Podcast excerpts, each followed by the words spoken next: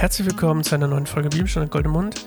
Guten Morgen, guten Tag, guten Appetit vielleicht sogar, guten Abend, äh, gute Nacht, wann auch immer ihr das hier hört. Es erscheint auf jeden Fall jeden Morgen um sechs Uhr, für alle, die vielleicht mal zwischendurch oder so draufklicken.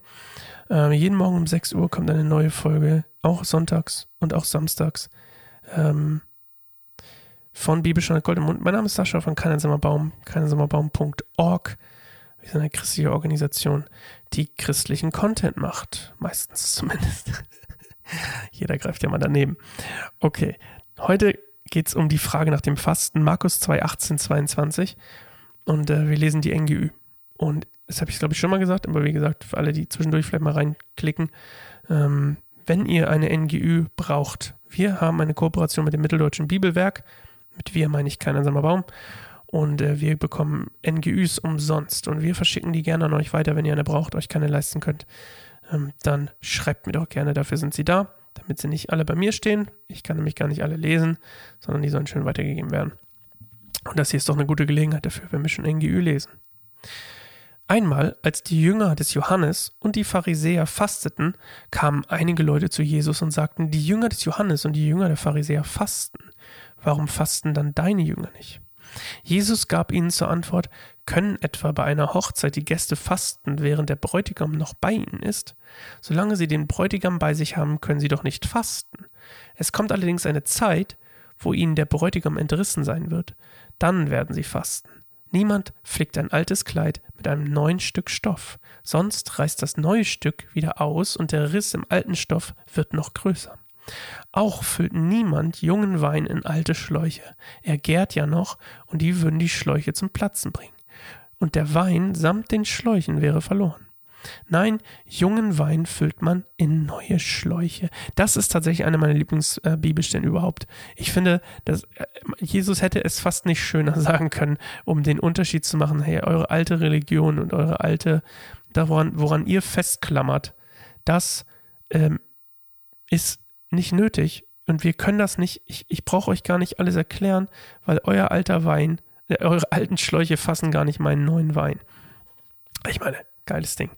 Und äh, wir haben ja auch als Christen so oft Angst, dass wir Leute ausschließen und manchmal denke ich bei Jesus, und das ist nur meine eigene Meinung, manchmal denke ich, dass Jesus genau weiß, bei wem er eigentlich sich Mühe geben muss und bei wem nicht. Und wir als die, die Konflikte gerne vermeiden, zumindest die meisten von uns, würden hier wahrscheinlich anders reagieren. Aber das ist nur eine Vermutung. Also, ganz wichtig, mal ganz kurz vorweg. Also die Jünger des Johannes und die Pharisäer, ja, die fasten. Die Jünger von Jesus nicht. Jesus sagt dann, naja, man fastet ja nicht, wenn der Bräutigam da ist, ne, auf der Hochzeit. Er will damit sagen, so, okay, Fasten war oft nämlich ein Zeichen von Trauer, beziehungsweise man fastete als aus Trauer. Und in dem Fall war das ja ein Fest, dass Jesus noch da war. Und dann, wenn die Trauer da ist, also wenn Jesus weg ist und wenn er tot ist, durch den, er deutet es ja auch hier an, wenn der Bräutigam weg entrissen wird, dann ist es Zeit zu fasten. So, und spannend ist ja hier auch, dass, ähm, also man muss vielleicht das noch wissen, früher war es so im Alten Testament, dass die Juden, denen wurde vorgeschrieben von den Pharisäern oder von der, von der religiösen Elite, ähm, zu fasten, und zwar jeden Montag und jeden Donnerstag, damit man besonders fromm ist. Aus dem Alten Testament heraus ist es eigentlich nur so, dass ihnen vorgeschrieben war, am Versöhnungstag zu fasten. Aber die Pharisäer, wie gesagt, haben sich gedacht, naja, ist ja eigentlich ganz viel besser, wenn man noch zwei extra Tage pro Woche fastet, dann ist man besonders heilig. Und Jesus will darauf hinaus, dass das Fasten nicht, das sagt das später, ich sag's, ich sag's schon mal vorweg, Jesus sagt ja später, das werden wir dann bald lesen, dass, ähm, ich hab's ja gerade offen, der Sabbat ist für den Menschen gemacht, nicht der Mensch für den Sabbat. Darum ist der Menschensohn Herr auch über den Sabbat. Und ich, prinzipiell könnte man jetzt auch da Taufe einsetzen oder ähm, in dem Fall ähm, das Fasten, das Fasten ist für den Menschen gemacht. Nicht, das, nicht der Mensch fürs Fasten. Macht das Sinn?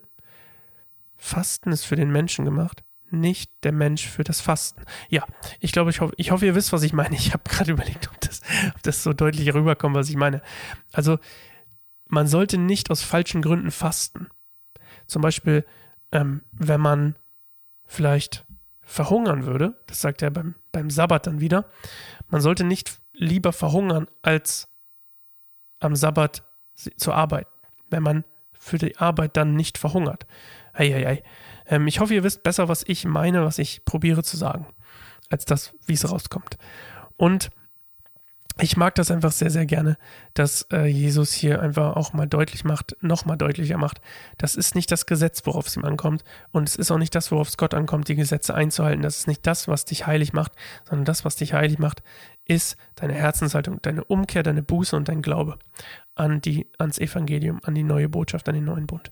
So, das war's von mir. Das war ein bisschen verwirrend teilweise. Ich hoffe, es war okay. Ähm, es ist so kurz, vielleicht hört ihr es einfach noch mal. Oder, noch viel besser, lest es einfach selbst nach.